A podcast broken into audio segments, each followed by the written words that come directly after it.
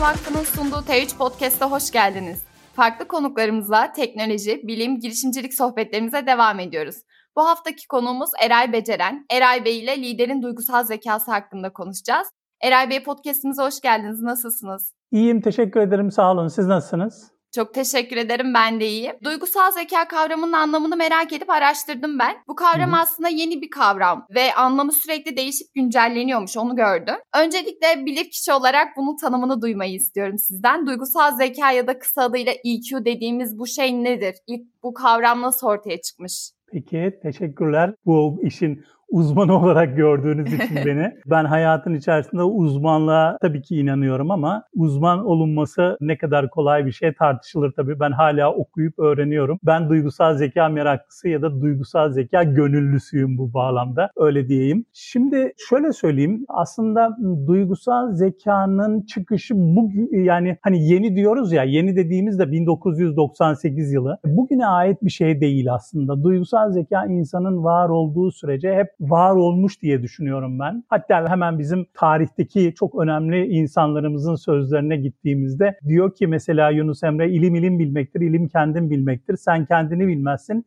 ya okumaktır. İşte bu duygusal zeka zaten şey yani öz bilinç dediğimiz kavram, kişisel farkındalık. Hatta Mevlana da diyor ki kardeşim sen düşünceden ibaretsin, geriye kalan et ve kemiksin. Gül düşünür, gülistan olursun, diken düşünür, dikenlik olursun diyor. Bu da duygu yönetimi yani öz yönetimin tam da karşılığı. Peki niye bu duygusal zeka diye meşhur olunmuş? Tabii hayatın koşturmacası içerisinde aslında daha ziyade kendimizi unutuyoruz. Kendimizle ilgili farkındalığımızdan uzak kalıyoruz. Buna dikkat çekmek için yapılan bir çalışma diye düşünüyorum ben. Çok basite indirgeyerek bunu. Tabii ki çok ulvi amaçları var. Onları da konuşuruz belki. Bu noktada Zeka tartışılan bir kavram zaten. Zekanın üzerine çalışan Howard Gardner isminde bir bilim insanı var. Bu bilim insanı zekayı oluşturan önce 7 bileşen sonra 8 bileşen vardır demiş. Sonra daha da üzerinde çalışmışlar bunların 1980'li yılların ortasında. 1995'ten itibaren de Daniel Goleman yapılan bu çalışmanın içerisinden kişisel ve sosyal bölümü çekerek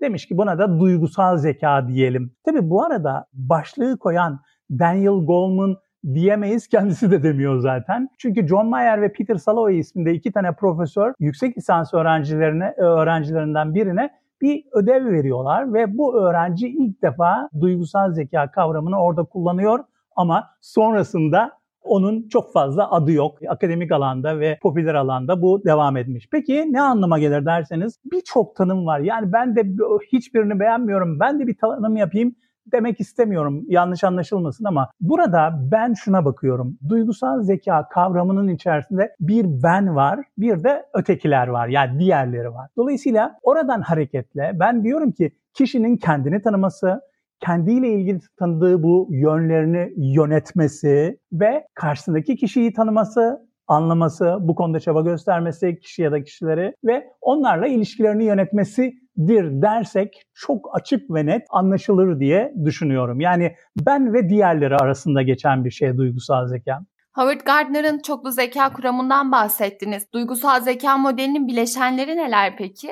Şimdi Howard Gardner'ı söyledikten sonra dilerseniz önce Howard Gardner'ın bileşenlerinden bahsedeyim. Ondan sonra o öbür tarafa geçelim Tabii. dilerseniz. Şimdi çoklu zeka teorisini başlangıçta Gardner 7 tane e, bileşenden oluşur demiş. Sözel ve dilsel kapasite. Biz buna sözel diyoruz hani akademik dünyada. Matematiksel mantıksal kapasite, ki sayısal diyoruz. Arkasından görsel uzaysal kapasite, işitsel ritmik kapasite, bedensel kinestetik kapasite, içsel kapasite ve sosyal kapasite diye 7 tane başlıktan bahsetmiş başlangıçta. Sonrasında ise doğacı kapasiteyi buna ilave etmiş ki Daniel Goleman'ın da zaten oradan ilham alarak ekolojik zeka diye yazdığı bir kitabı var ve şu anda da daha bunlar kadar etkin kullanılır diye düşünülen ruhsal kapasite kısmı ile ilgili kafa yoruluyor. Bunlarla ilgili çalışmalar yapılıyor. Daniel Goleman bu içsel kapasite ile sosyal kapasite dediğimiz bölümü ele alarak bunun üzerinde birazcık kafa yormuş ve bunlara demiş ki ben buradan bir yeni kavram çıkartayım ve bu yeni kavramın adı da duygusal zeka olsun. IQ'dan esinlenerek de duygusal zeka, emotional intelligence'ın ilk iki harfi E, I olmasına rağmen EQ'yu kullanmış ki hani IQ'nun rüzgarından yararlanayım diye. Başlangıçta bileşenleri öz bilinç, öz yönetim, sosyal motivasyon, sosyal bilinç ve ilişki yönetimi diye sıralamış. Daha sonra bakmış ki çalışmalar esnasında üçüncü kitapta, ikincide de bu beşte devam etmiş. Üçüncü kitapta demiş ki öz motivasyon aslında kişinin kendini yönetmesidir. Çünkü kişi orada kendini motive ediyor bu bağlamda düşünüyor. Onu onun içerisine atalım demiş. Dolayısıyla kişisel tarafta kişinin kendini tanıması, kendini yönetmesi, sosyal tarafta da sosyal bilinç yani sosyal farkındalık ve ilişki yönetimi bileşenleri kalmış. Sonraki bir kitapta daha sosyal zeka kitabında da sosyal bilinçle ilişki yönetimini sosyal zekanın içerisine almış ama günümüzde hala kendisi de dahil olmak üzere duygusal zeka dendiğinde sadece kişinin kendini tanıması ve yönetmesi değil, başlangıçta tanımlamış olduğu o bütün karşımızdaki kişiyi tanımak, anlamak ve ilişkileri yönetmek kısmı da anlaşılıyor. Peki biz sosyal zekamızı, duygusal zekamızı geliştirebiliyor muyuz yoksa bu doğuştan gelen bir durum mu? Hmm, harika. Şimdi bu konuya geçmeden evvel dilerseniz şunu söyleyeyim. Şimdi dört tane bileşen var ya, dört bileşen üzerinden konuşalım. Evet. Çünkü ben onları seviyorum. Çünkü kişisel tarafta tanıma ve yönetme satırı var. Sosyal tarafta yine tanıma ve yönetme satırları var. Şimdi diyor ki Daniel Goleman, kendini tanımadan kendini yönetemezsin diyor. Şöyle bir düşünün. Kendini tanımadan kendini yönetemezsin. Kendini tanımadan başkalarını tanıyamazsın diyor kendini yönetmeden başkaları ile ilişkilerini de yönetemezsin diyor. Bunlar birbirleriyle çok bağlantılı şeyler. Bu bir. Bunu hani ilk konuştuklarımızdan eksik kaldığını düşündüğüm ve ilave ettiğim bir şey. Peki biz bunları geliştirebilir miyiz? Doğuştan bir şeyler geliyor mu? İnsan o kadar ilginç bir canlı ki ve insanın beyni o kadar muhteşem bir organ ki 85 milyar hücre var yani nöron var insan beyninde ve bunlar her biri 10 bine yakın bağlantı var her birinin birbiriyle. O kadar bağlantıyı düşünün yani. Bunu yapabilir miyiz bilgisayarlarla diye düşündüler 2015-2017 yıllarında. Sonradan olmayacak bu teknolojiyle bunlar vazgeçelim. Sonra bir daha tekrar bakarız diye bıraktılar. Şimdi bu noktada o kadar enteresan bulgular oluyor ki doğuştan getirdiğimiz bir kere kesinlikle her şey var. Hani o genetik dediklerimiz var. Doğuştan aileden gelenler var. Niye? Düşünün ki siz büyüdüğünüz ailenin içerisinde bir takım alışkanlıklar görüyorsunuz. Kimden? Anneden, babadan, büyüklerden. Efendim belki kardeşlerden, ablalardan, abilerden görüyoruz ve onlarla yoğrularak biz de o şekilde davranır halde oluyoruz. Ya bu hani soya çekim, genetik vesaire tabii ki genlerle gelen var ama daha sonraki bu gördüğümüz içerisine doğduğumuz ve içerisinde yaşadığımız dünyanın insanların da etkileri bu bağlamda son derece önemli. Her şey doğuştan geldiği haliyle kalır sonra hiç değişmez iddiası vardı bir dönem ama artık hani o 04, 06, 08 yaş arasında her şey kazanılır sonra değişmez artık değişti. Neyle değişti bu? Nöroplastisite diye bir kavramla değişti. Nöro biliyorsunuz işte sinir bilimi anlamında bu sinir sistemimizle ilgili bütün bilgilerin olduğu alana nöroyla başlayan sözler ediyoruz. Plastisite de plastik şekillenebilen anlamında kullanılan bir kelime. Dolayısıyla sinirsel bir takım sinir sistemine ait bir takım şeylerin değiştirilebileceği, geliştirilebileceği konusunda bulgular var. Bu bulgular çerçevesinde de ilerlediğimizde insanlar belki hani 7'sinde neyse 70'inde de o değil artık. 7'sindeki halini fark edip, keşfedip onun üzerinde bir takım çabalar gösterilirse bunları değiştirmek, geliştirmek mümkün. Dolayısıyla kendi duygularımı yönetmem açısından, kendi güçlü ve gelişim açık yanlarımı yönetmem açısından ya da fark etmem açısından bir takım şeyleri öğrenip geliştirebilirim. Tabii bunlar hani o geliştirme safhası kişiden kişiye fark eder, öğrenme safhası kişiden kişiye fark eder. Kimisi oturur der ki ya ben böyle yapmam lazım ya ben şöyle diyeyim böyle diyeyim der. Ama kimisi de günlerce aylarca eğitimlere gider efendim dağlara taşlara ya da kapalı yerlere mağaralara kendini kapatır ama bir adım arpa boyu dahi yol gidemeyebilir. Bu kişiden kişiye değişir ama değiştirilebilir. Yeter İşin ki özü yine istesin. kendimizi fark etmekte o zaman. Kendimizi evet. fark etsek değiştirebiliriz, geliştirebiliriz. Aynen dediğiniz gibi çünkü insan gerçekten çok büyük güç. Bunu fark edebilme gücüne sahibiz. Bir, ikincisi fark ettikten sonra da bunların üzerine bir şeyler koyabilme gücüne de kesinlikle ve kesinlikle sahibiz. Peki duygusal zekayı nasıl ölçebiliriz? IQ ölçmek gibi IQ'muzu da ölçebiliyor muyuz? Şimdi tabii hani ben e, şöyle söyleyeyim size. Sadece duygusal zeka için söylemeyeyim. Tanımlayabildiğiniz ve doğru yöntemler kullandığınız bütün her şeyi ölçebilirsiniz. Ne demek tanımlamak? Mesela diyelim ki ne olsun sizin arkanızda bir mantar pano var galiba değil mi? Evet. Ama oraya da bir şeyler yapıştırmışsınız. Evet. Mantar panoya bir şey yapıştırma yeteneği ölçülebilir mi? Evet ölçülebilir. Nasıl olacak bu? Ben diyeceğim ki arkadaşlar mantar panoya efendim post-it yapıştırma esasları bunlar bunlar şunlar şunlardır. Şöyle olunca böyle olur, böyle olunca şöyle olur. Hadi bakalım bununla ilgili eğitim açtım. Gelin burada öğrenelim. Ya da istiyorsanız bu esaslar çerçevesinde kendiniz öğrenin. Daha sonra sizi bir sınava tabi tutacağım ve orada başarılı olanları da şöyle olacak, böyle olacak diye bir takım standartlar koyduk. Bunu koyduğunuz takdirde her şeyi ölçebilirsiniz. Ancak siz bir şey söylediniz başlangıçta. IQ'yu ölçtüğümüz gibi dediniz. Bana sorarsanız bu benim fikrim. IQ'yu ölçtüğümüz gibi duygusal zekayı ölçmek kolay bir şey değil. Çünkü ben biraz önce size dört tane ana bileşenden bahsettim. Daniel Goleman'ın üçüncü kitabı olan Yeni Liderler kitabında bu dört bileşenin altında toplamda 18 alt bileşen daha var. Yani bunların hepsinde ölçüleceğini düşündüğünüzde ya bu birazcık karmaşık bir şey bir. İkincisi ben bunu yaşadım. Bir bununla ilgili bir anım var. Bir yönetici bana dedi ki hocam efendim ben dedi önümüzdeki hafta bir sınava gireceğim. Güzel. O sınavdan başarılı olursam beni yönetici yapacaklarmış. İyi güzel de bunun benimle ne alakası var? Ben araştırdım ki siz duygusal zeka konusunda çalışan biriymişsiniz. Bana bu konuda yardımcı olur musunuz? Yani dedim duygusal zeka sınavı mı yapacaklar size? Evet duygusal zekam yüksekse beni yönetici yapacaklar dedi.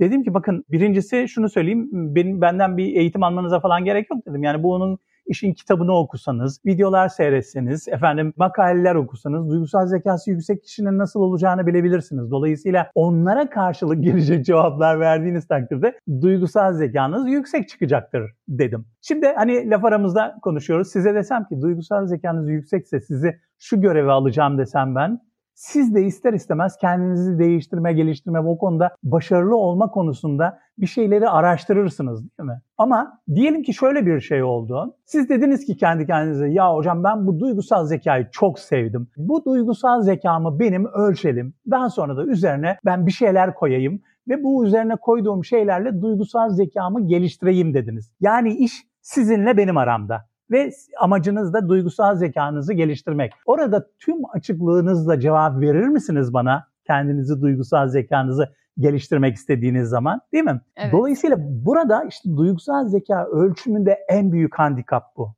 Yani insanlar saptırabilirler sizin testinizi ama ölçmek mümkün. Çeşitli yolları var bunların. Efendim e, bunlardan bir tanesi internette bulabileceğimiz birçok ücretsiz araç. Onun dışında birçok ücretli ve devamında koçluk ve eğitim verilen araçlar var. Bunlar kullanılabilir. Ya da ben size böyle biz bize konuşuyoruz nasılsa kimse duymaz diye daha önemli bir ipucu vereyim. Aslında siz kendiniz de ölçebilirsiniz duygusal zekayı. Azıcık duygusal zekayı öğrenirseniz, azıcık duygusal zekanın üzerinde okur araştırırsanız bakarsınız karşınızdaki kişi. Hmm, bu kendini tanıyabiliyor mu? Şöyle mi böyle mi? Özgüveni nasıl? Duygularını yönetebiliyor mu? İyimser mi? Efendim şey var mı? Başarma dürtüsü var mı? diye bakarsınız ha bunlar da iyi bu adam ya da bu kadın. Bunun duygusal zekası yüksek galiba. Eray Hoca öyle söylüyordu. Diyecek noktaya da gelebilirsiniz yani. Tabii bu sadece ve sadece hani fikir jimnastiği yapmak için bir şey ama ölçülüyor sözünüzü. Bir soruyorum bin tane şey söylüyorsun diyeceksiniz ama Estağfurullah. gerçekten böyle bir detayı var bu iş. Ölçülür. Gözlem yapmak da önemli demek ki ölçmekte. Kesinlikle çok önemli. Yani düşünsenize şimdi şirketlere işe alınırken insanlarla mülakat yapıyorlar. Tabii hani bazen bizim toplumumuzda mülakatın da suyunu çıkartıyoruz ama bana göre e, mülakatın en önemli şeylerinden bir tanesi o. Yani hani vardır ya bizde bir laf vardır oturması, kalkması, konuşması, etmesi falan filan diye. Bunlar son derece önemli şeyler. Bu gözlemle de bu sonuca varabilmek mümkün. Sizin anınızdan yola çıkarak soruyorum.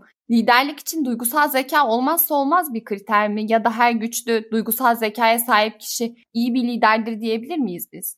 Evet, şimdi bu soruya da şöyle başlayayım. Ya ben hayatın içerisinde hiçbir şey için bu olmazsa olmazdır diye söylemek pek sevmiyorum. Siz yazılım okuyorsunuz değil mi? Evet. Şimdi sizi ben yazılım mühendisi olarak, yazılım uzmanı olarak iş yerime alacaksam bakarım bir gerçekten bu işi biliyor mu yazılım konusunu biliyor mu diye. Ha, sonrasında eğer sizin duygusal zekanız da yüksekse yazılım artı duygusal zeka bir adım öne çıkarsınız. Ama şu varsa diyelim ki ya ben böyle efendim duygusal zekası çok yüksek bir insan istiyorum. Yazılım bilse de olur bilmese de olur. Ben nasıl öğretirim ona diyorsam o zaman başka. Sadece duygusal zekası yüksek birini ararım. Ama bir iş içinde kendi işini bilmek son derece önemli.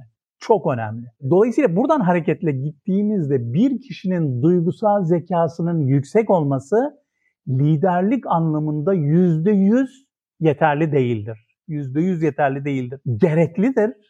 Olursa çok önemli bir artıdır ama tek başına yeterli değildir. Diğer yönetim becerilerinin de olması gerekebilir. Şimdi böyle bir şeyler anlatırken hep aklıma başka şeyler geliyor. Mesela bizim e, bir üzerinde çalıştığımız bir araç var. Assessment araçları çok e, gündemde ya son dönemde iş hayatında. Bu aracın paradoks grafiği diye bir grafiği var. Paradoks grafiğinde çok ilginç bir paradoks var. Bu paradoks ne biliyor musunuz? Bir yukarı değeri var. Bir grafik düşünün. Yukarı değeri işi yaptırmak başkalarına bir işi yaptırabilmek. Aşağı değeri de empati. Empati duygusal zekanın üçüncü bileşeni olan sosyal bileşenin en temel özelliği. Hatta ve hatta duygusal zekanın en kritik özelliklerinden bir tanesi. Ama paradoks grafiği ne diyor biliyor musunuz? Sizin empatiniz 100 üzerinden 100 olabilir. Ama işi yaptırabilme, görevi yöneltebilme yetkiniz, beceriniz yoksa bu konuda yetersiz kalırsınız diyor. Dolayısıyla bir liderin de liderin de görevi birine aktarabilmesi, ona yaptırabilmesi becerisinin olması lazım. Oo, ben çok müthiş duygusal zekalıyım, empatim de süper, ben süper lider olurum.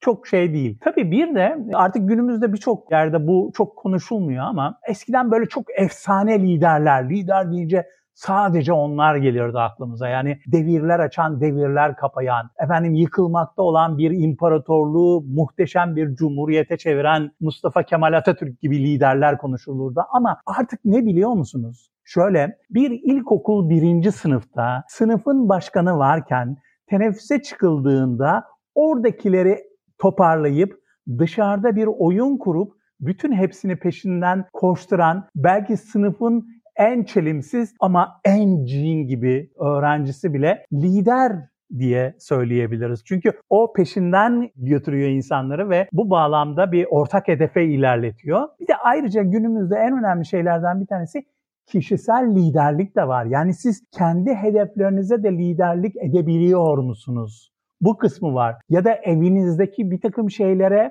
liderlik edebiliyor musunuz? Bu tarafı var. Bunları düşündüğümüzde liderlik için gereklidir ama tek şart değildir. Bu arada yine benim hep böyle söylediğim bir şey vardır. Çok sık unutuyorum kitabının ismini ama Warren Bennis diye bir bilim insanı var. Warren Bennis o liderlikle ilgili kitabında diyor ki kendini tanımayan liderlik edemez diyor. Kendini tanımayan liderlik edemez diyor. Dolayısıyla duygusal zekanın da birinci adımı kendini tanımak olduğu için bu da önemlidir diye söyleyebilirim sizlere. Yine konu kendimizi tanımaya geldi. Evet çok önemli. Empati dedik. Empati insanlara özgü bir şey ama duygusal zeka sadece insana ait bir şey mi? Yoksa kurumsal bir kimlik oluşturulurken de bu kavram temel alınabiliyor mu? Evet. Burası gerçekten çok önemli. Niye diyeceksiniz? Ben şöyle bir şey söyleyeyim size. Gerçekten Türkiye'nin dünyanın en ünlü, en önemli markalarından bir tanesinde bir, bir buçuk senelik bir süreçten sonra biz bu eğitimi aldık ama bizimkilerin hiç duygusal zekası yükselmedi diyen yöneticilerle karşılaştık ya da duyduk diyeyim, karşılaştık demeyeyim. Eğitim verdiğim şirketlerin yöneticileri zan altında kalmasın. Yani şimdi diyelim ki sizin kurumunuzda yüzlerce insan var ya da yüzden vazgeçtim 50 tane insan var. 50 tane insanın duygusal zekasını hepsinin zirve yaptınız. Hepsi muhteşem yani. 10 üzerinden 9 ile 10 arasında değişiyor. Muhteşem hepsi. Eğitimler harika geçti vesaire. Şimdi bir şirket var 50 kişi. Onar kişilikte takımlar var diyelim ki. Şimdi böyle olunca bireylerden oluşan o takımların da duygusal zekası var. Çünkü o takımlar da birbirleriyle iyi geçinecekler. Birbirlerinin görevlerini anlayacaklar. Yani bir kargo firmasında karşılaşmıştık. Mesela üç tane grup var. Pazarlama, satış ve müşteri hizmetleri. Şimdi müşteri hizmetleriyle konuşuyoruz. Diyor ki hocam diyor satış diyor satıyor diyor şeyi bizim vereceğimiz hizmeti. Hemen birbirlerine çak yapıyorlar, yiyorlar, içiyorlar, kutluyorlar diyor. Ama dönüp de pazarlamaya ya siz bunları çok iyi anlatmışsınız, pazarlamışsınız. Bakın biz de bu satışı gerçekleştirdik deyip dönüp onlara gitmiyorlar diyor. Onlar kendilerini kötü hissediyor. Yaptıkları satışın sonuçlarını da bize söylemiyorlar diyor. İki gün sonra müşteriyle karşılaştığımızda biz zorluklar yaşıyoruz diyor. O zaman ne oluyor? Ana söylemedin, buna söylemedin, siz öylesiniz, bu söyle, biz böyleyiz gibi kurum içi bir takım iletişim sorunları çıkıyor. Bunlar tamamen takımların duygusal zekası ile alakalı. E buradan bir üste çıkın bir takımın kurumun duygusal zekası ile alakalı. Yani takımların iletişimiyle alakalı.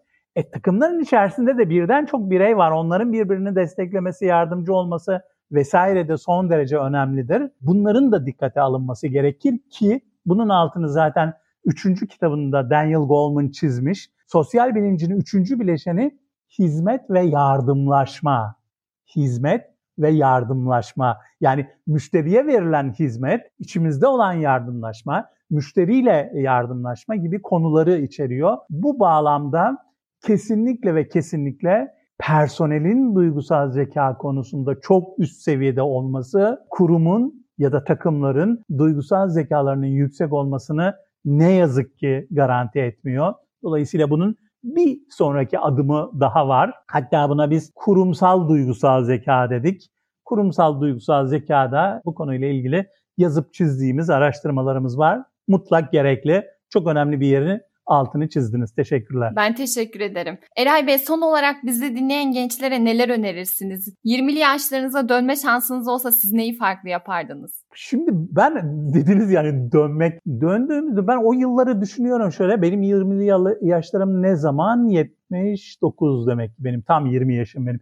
79 yılında daha duygusal zeka yok biliyor musunuz yani? Hatta hatta kişisel gelişim de yok yani. Ama e, düş, bazen durup düşünüyorum. E, o zaman şey vardı, Mevlana vardı, Yunus Emre vardı. Ya o sözleri söylemiş de biz niye üzerinde düşünmemişiz falan diyor o insan yani. Ben şöyle söyleyeyim size. Öncelikle hani e, ben bu burada sınırı birazcık e, böyle 35 yaşa koydum. 35 yaşına kadar zaman hiç geçmiyor biliyor musunuz? İşte yaz gelse tatile gitsek, tatil geçse okul başlasa, o bitse üniversiteye gitsek, üniversite bitse yüksek lisans. O sürekli böyle bir hedef var. Şu kadar zamanda olsa nişanlansam, bu kadar zamanda olsa evlensem, çocuk olsa falan filan derken bir bakıyorsunuz 35 oluyor.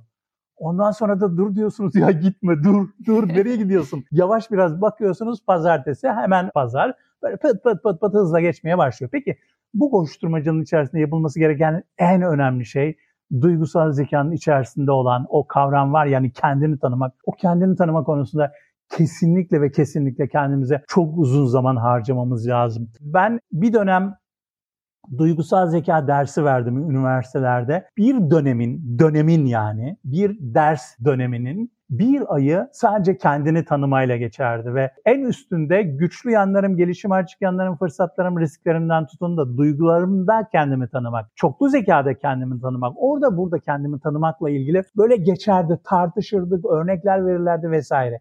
Bu taraf çok önemli. Ben yıllar önce bir eğitim verdim. O eğitimde böyle bir yetkinlik, bir beceri öğretiyorduk ve o benim eğitimi verdiğim firmada 4-5 konuda yetkinlik ve beceri öğretiyordu. İnsanlar gidip onlarla iş yapıyorlar. Ne olabilir o diyelim ki? uyduruyorum orada öyle değildi. Musluk tamiri, sigorta takmak odur budur falan filan gibi böyle şeyler yani. Ben genellikle gruplara sorarım derim niye geldiniz buraya? Bu eğitimden beklentiniz ne diye? Niye geldiniz dışarıda dolaşmak varken diye? Ve orada birisi dedi ki ya hocam benim dedi çok önemli bir e, spor yaşamım oldu. Şimdi spor e, efendim bir sakatlık nedeniyle devam edemiyorum. Dolayısıyla çalışmam lazım. Dolayısıyla bu kursa girdim dedi. Aa dedim siz seviyor musunuz bu konuyu yani bu konuda geliştirdiğinize göre? Yok dedi. Bu firmada dedi 5 tane konuda eğitim veriyorlar dedi. Ben 5'ini de tamamladım dedi. Tamamlayacağım dedi ve onlardan birini seçeceğim dedi. Şöyle söyleyeyim size böyle bir lüksümüz yok yani. Dolayısıyla hani şapkamızı derler ya bir tabir vardır önümüze koyup düşünmek lazım. Ya ben hangi işi yaptığımda keyif alırım? Nasıl ortamlarda çalışırım vesaire. Ya bunların zaten o assessment dediklerimde araştırmaları var bunların. Onları belirleyip ona göre doğru hedefler koymak. Yani tanıma, tanımadan sonra doğru hedefler koymak kendimize. Doğru hedeflerden sonra iyi bir plan yapmak, kendimizi iyi motive etmek, özgüvenimizi ortaya koymak, hiç pes etmemek. önem kazanıyor. Devamında ise bunları sürdürebilmek için beraber çalıştıklarımız, altımızda ya bunu şey olarak söylüyorum yani benzetme olarak alt kadromuzda çalışan, üstümüzde yönetici olarak çalışan kişileri anlama çabası göstermek ve onlarla iyi ilişkiler kurmaya çalışmak önem kazanıyor. Çünkü bizim bir lafımız var biliyorsunuz. Öfkeyle kalkan zararlı oturur. Yani kızabiliriz. Aristo da öyle demiş zaten. Kızmak kolaydır. Yalnız doğru insana doğru zamanda doğru şekilde kızmak işte bu hiç de kolay değildir demiş. Dolayısıyla bunları doğru kontrol etmek lazım. Yani duygusal zekayı bizim normal eğitimimiz dışında mutlaka ve mutlaka üstüne yerleştirmemiz lazım. Hepsinin dışında, hepsinin dışında ben olsam dersleri vesaireyi ikinci, üçüncü plana atarım. Kesinlikle ve kesinlikle bir dili mutlaka, bir yabancı dili mutlaka, ikinciyi de önemli ölçüde öğrenme çabası gösteririm. Çünkü siz de biliyorsunuz büyük ihtimalle. Şu anda internete girdiğinizde bütün üniversitelerin açık öğretimle ilgili okulları var. Bunlardan birçok ücretsiz olanlar var. Bunların kütüphanelerinin birçoğu açık. İnsanlar çok net paylaşıyorlar ve bu paylaşımlarını da yararlanmak son derece önemli. Çok uzatmadan bir örnek vereyim. Tabii. Dün ve bugün duygusal dayanıklılık da diyebileceğimiz resilience konusunda bir zirve vardı. Benim haberim vardı, kaydoldum, dinledim. Dün bir tane uluslararası muhteşem bir sporcu resilience konusunda bir sunum yaptı. Yani keşke fırsatı olup birçok insan onu dinleyebilseydi. İşte biraz önce söylediğim şeyler vardı. Dedim ya pes etmemek. Pes etmemek resilience zaten yani. Çünkü dikensiz gül bahçesi değil hayat. Dikenleri de var. O dikenler zaten onların güzellikleri ve belki de değeri. Düşünsenize siz şimdi mesela yazılım konusunda dünya devin olan bir firmada CEO'nun danışmanlığı görevine başlattım ben size. Bundan keyif alır mısınız? Belki bir, iki, üç havalar falan filan. Ama sonra ne bu ya? Yani ne desem yapıyorlar. Adam da beni seviyor. Ya ben bu kadar mu muhteşemim, müthişim. Ama tırmalayarak geldiğinizde orada bir ödül, burada bir ödül, orada eğitim, burada geliştirme, orada iyi sonuçlar çok daha anlamlı olacaktır. Dolayısıyla bunların düşünerek kendimizi tanımadan başlayıp yukarıya doğru ilerlemek son derece önemli diye düşünüyorum. Kendimizi tanıyacağız ve asla pes etmeyeceğiz. Asla. Bu bölümde Sayın Eray Beceren ile duygusal zeka üzerine konuştuk. Yayınımızda bize eşlik ettiğiniz bilgi ve tecrübelerinizi bizlerle paylaştığınız için çok teşekkür ederiz Eray Bey.